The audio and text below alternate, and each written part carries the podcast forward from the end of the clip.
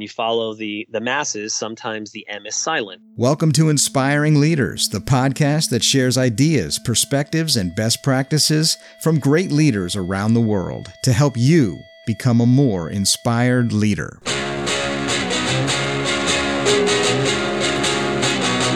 Hey, welcome back to the Inspiring Leaders podcast. I'm your host, Executive Coach Terry Lipovski, and I am grateful that you clicked on that play button today grab a comfy chair, turn up the volume, and enjoy the next 20 minutes. We've got a cool show lined up for you with a great guest. All the way from San Francisco, Mr. Joshua Miller is joining us today, and we're going to tackle the topic of living authentically. Joshua Miller, welcome to the Inspiring Leaders Show. Thank you so much, Terry. Thank you for having me. I'm excited to be here. I'm excited to have you. I got to tell you, I have been absolutely impressed with the positive messages that I see you putting out there especially into the social media world, you're a top influencer on LinkedIn for really good reasons. It seems to me that the profile that I see on LinkedIn really is you. You practice what you preach. You live authentically. And that's what we're here to talk about today living authentically.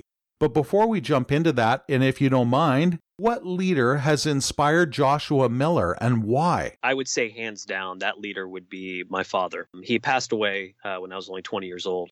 He was the epitome of living authentically, being self expressed, owning his emotions, and really living life to the fullest as I've worked with leaders from CEOs to celebrities um, for the past 20 plus years, I look at the people that I support or I coach or admire. I fundamentally think back to my father and how he was and who he was as a person. I draw so much inspiration from that man because he left such an indelible mark on not just myself and my family and my brother, but all the people in the lives that he touched.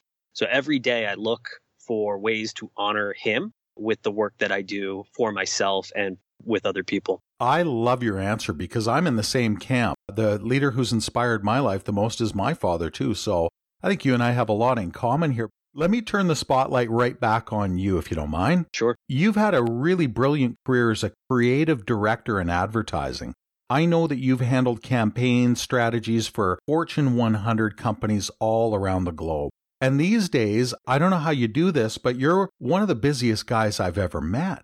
You're supporting leadership development for many of the same companies that you worked with in advertising. You are probably one of the top ranked executive coaches in the United States. You're a public speaker. You're speaking all over the place. You are a top influencer on LinkedIn. I know that LinkedIn says that you only have 50,000 followers, but I know it's actually north of there. They just don't post it. If I understand it, you've got over 200,000 followers on LinkedIn, which is crazy. You're a contributing writer for Thrive Global, for Medium, for Inc. Magazine, and many, many others. You're the creator of the first ever life coaching app for the iPhone called My Instant Coach. You're a family guy, you're married, you got two kids, living the dream out in San Francisco man, I don't know how you do this and manage to get it all done, but somehow you just released a brand new book that instantly went to bestseller status called I Call Bullshit Live Your Life, Not Someone Else's. So, uh, have you secretly discovered how to clone yourself, Joshua? What's your secret to all of this high level accomplishment? And if you don't mind, drill down on this idea of living authentically yeah. and living your life and not somebody else's. You know, throw it at us here, man. Yeah, absolutely. So it's not so much of a secret. It really boils down to what are you committed to having in your life? I go back to the first question you asked me an inspiring figure or leader. One of the things that I took away from my father's passing was that time is the one thing we do not get back in life. And we all have 24 hours in the day. So if you think about time management or productivity or any of those things, it's not time. It's your relationship to time. It's how are you using the 24 hours? And that goes back to what I just said, which is commitment. I'm very clear on what I'm committed to having in my life in the areas of personal and professional gain. So for me, having it all looks like being clear on my commitments, having a support structure that I know is sufficient enough to get me over the finish line, owning my mistakes hmm and learning from them, be relentless in my pursuit and passionate about it, and then asking for help. Ultimately, as leaders of our own lives, our egos and our pride keep us from raising our hand and speaking up when we don't know something. So true. So, what do we do? We suffer in silence. We're wasting and losing time. I'm very clear on what I'm playing for in life. And it's the same way I coach my clients, get them crystallized on what it is that they're most passionate about and be purposeful about that. And then you can figure out how to be productive around it. For me, the productivity piece, I get a lot of questions about this.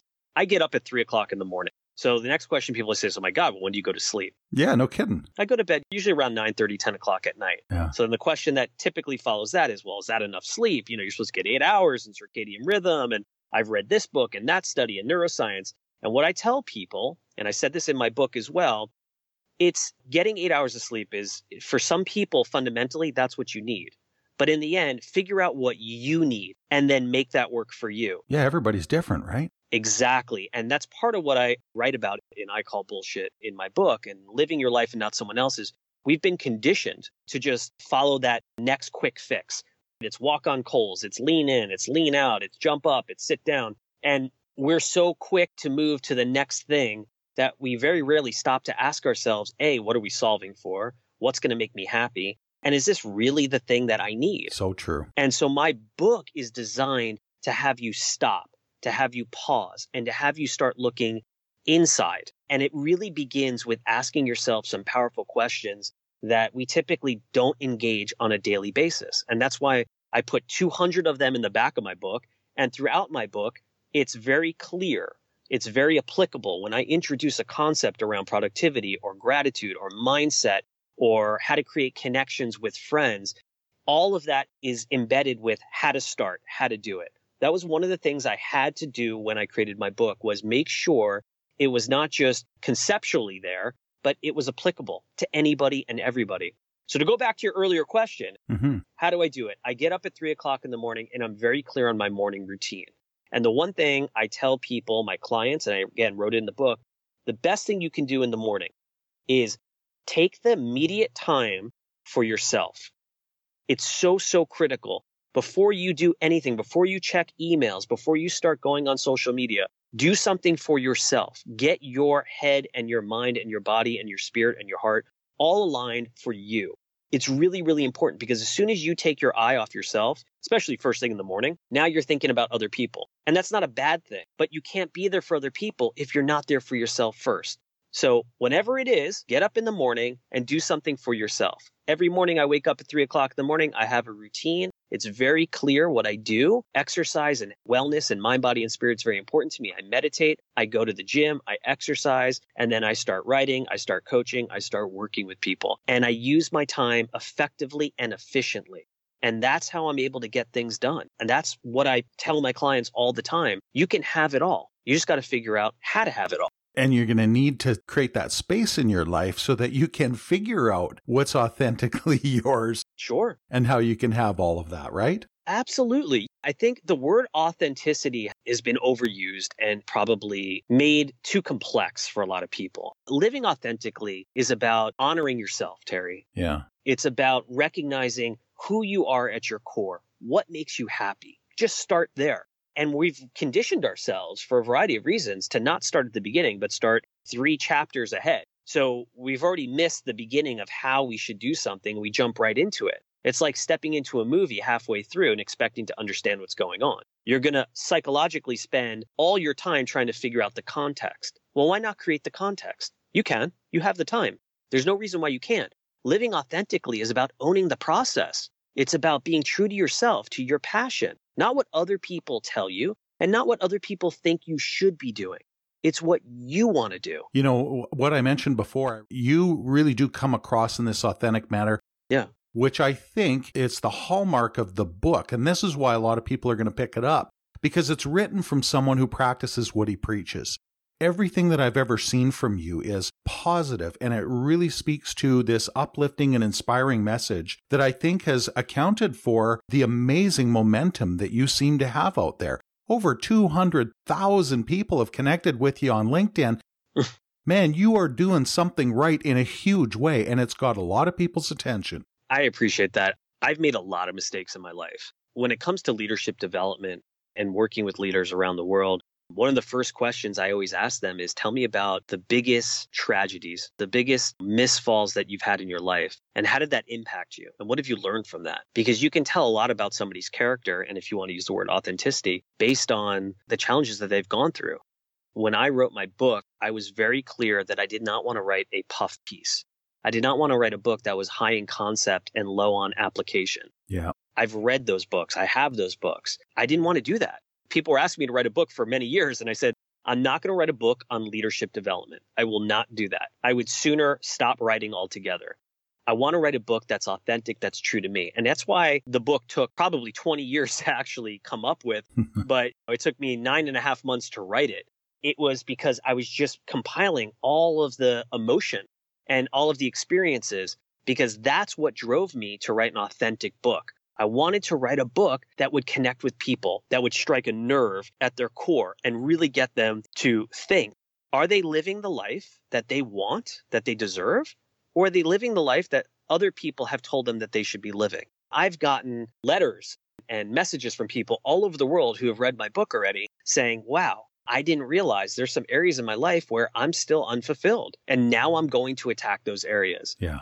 And to me, that resonates in my core, in my heart. That makes me so happy that the book could have that kind of profound impact on somebody. And that's why I wrote that book. And I would rather have that day in and day out than someone just saying, hey, great book, nice book. The two things that I love the most is A, thank you for getting up at 3 a.m. every day. when I first heard that, I thought, you're crazy. And then when I heard why you do it, yeah. I think you're brilliant because it's you, right? It's exactly what works best for you. Correct. The second thing that I noticed is this book, coming from somebody who's got such a brilliant background in coaching at the very highest levels in the biggest corporations with the highest level of executives, you write a book that's applicable to anybody. But it's probably more applicable to those people who impact the lives of others, those people leaders out there, if they're not living authentically and they're trying to be some other leader or they're trying to follow an example that isn't authentically them, wow, now we've got a whole bunch of people who are suffering under that. Well, there's a lot of that. And it's not just in the corporate world, and it's just in all industries. When you follow the the masses, sometimes the M is silent. and there's a reason for that because we get lost. We get lost in the shuffle. I spent almost 40 years of my life growing up in New York City, of all places, where all I had to do was just run around and keep up with the Joneses. Yeah. And I learned very early on that, you know, hey, you can hustle all you want, but what do you have to show for it? Yeah. Yeah. I really believe that if you're going to put in the effort and the time, then make sure you know what you want to get out of it. Too many people clock in and out of their offices or their jobs and they're just unfulfilled and they don't have to be. Yeah. There is another way to live your life and settling is just a choice, just like having regret. Okay, now I got to ask you, when did you move from New York to California? Uh, right before I turned 40. I was there with my wife. We were sitting in our apartment in Manhattan and we had our first son, Charlie, named after my father, Charles. I just looked at her and I said, I don't want to turn 40 living here. We've lived through 9 11 and blackouts and all sorts of stuff. Yeah. I realized at that point, living in New York City, of all places, you sacrifice so much to have a quality of life that you then convince yourself is great. And on some levels, it is, don't get me wrong. But there's a whole other world of living by definition.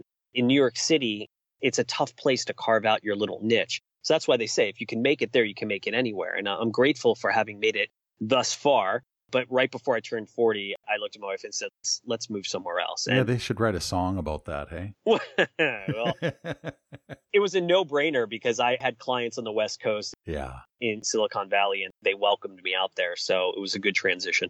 I see this a lot. Folks that uh, are living in Manhattan, living in the New York area, the work ethic that you have to adopt Yeah. is mind boggling. You know, you've really got to pour yourself head and shoulders into it. And then you move that attitude and that perspective out to the West Coast where everybody's Yep. kind of chill and sort of more relaxed and kick back. I just think that this little recipe of yours of really finding exactly what fits with you, what your shoe really is, and chasing that down. Yeah. More people need to really take a little bit of time out, take a look at who they authentically are, start answering questions like what gets you out of bed in the morning? What's the last time that you felt like you were lost in an activity because you enjoyed it so much? What do other people say that you're great at? These are kinds of things really are important for folks. Oh, absolutely. Those are the types of questions that are in my book. It doesn't take a lot.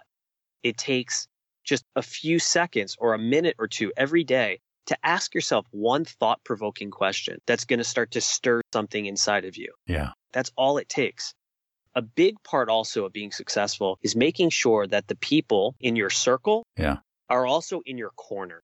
I talk about this a lot because we live in a society where as many followers as you have is what the perception, the reality to, to the public.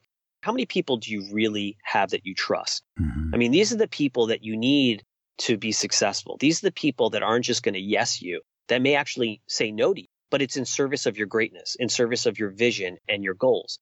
I'm a big believer that if you want to be successful, truly look at the five people you spend the most time with and ask yourself, are those five people playing the same game at the same level that I am? And if they're not, it may be time to reevaluate who you're spending your time with because that may be one area very specifically that's holding you back from being happy and successful. Brilliant. And I talk about this in my book. I actually call it doing a friendship audit.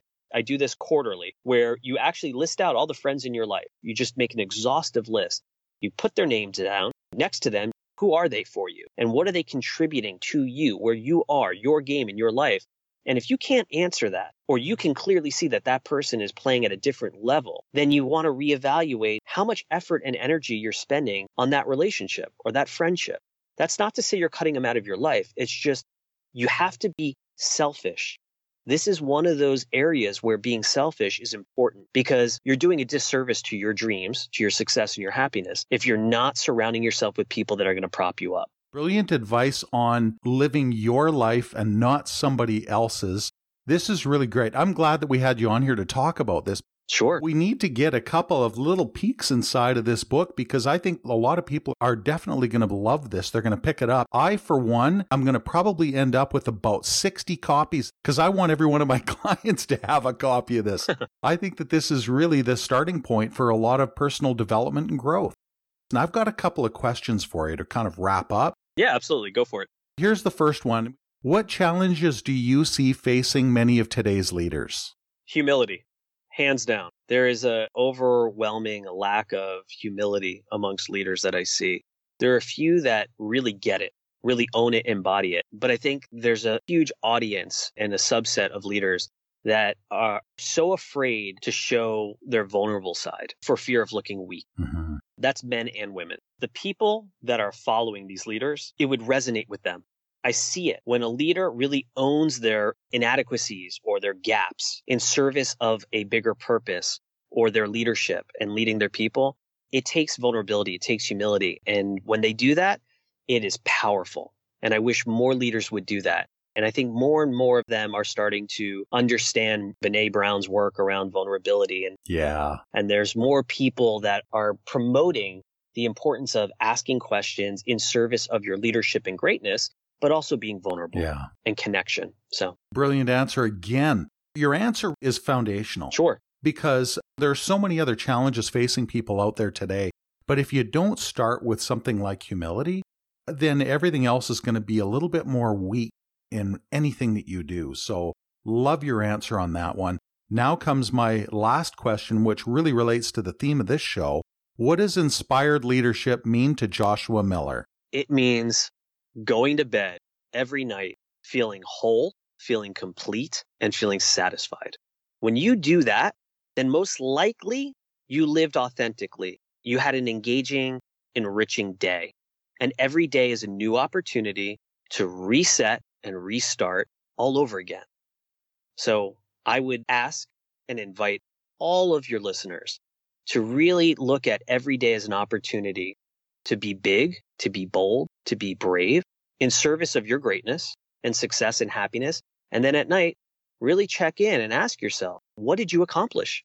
What were you able to achieve on any level? And go to bed feeling grateful for that. That would be my answer. I think that you just got a real knack of being able to put things in a way that other people can relate to them, where it resonates with others. So that is really cool perspective. Thank you. Thank you for joining us on this. And I'm so glad that you were here. I'm so glad that we were able to highlight your book. I call bullshit. Live your life, not someone else's. It's my pleasure. Thank you, Terry, for having me. And to all your listeners, please go out, get the book, read it, send me an email. Let me know your thoughts. I even put in the back of my book that if you pick up the book and you find value in it, or there's an area that you want to tease out, you can write to me directly. I'll give you a complimentary 20 minute coaching session to talk about an area from the book that you're challenged with or that you're interested in working on. That's my commitment to the reader. So there you guys have it. Another awesome episode of Inspiring Leaders with another fabulous guest. Here's my challenge to everybody out there listening today. Scroll down to that big old listener feedback and rating buttons. Leave a rating for us and a quick comment like Steve did on iTunes when he left us a five star rating. Thank you, Steve. Totally appreciate it. Well, for everyone else, your perspectives count too. It helps us to find people like Joshua Miller and get great guests on our show. So let's work together to get inspired leadership out there and make it ubiquitous. Join us next week when we welcome the CEO of Topia, the amazing Brynne Kennedy, also another great guest from the San Francisco Bay Area. Until next time, thanks again, everybody, for subscribing. We'll talk to you all again next week. Take care and bye for now.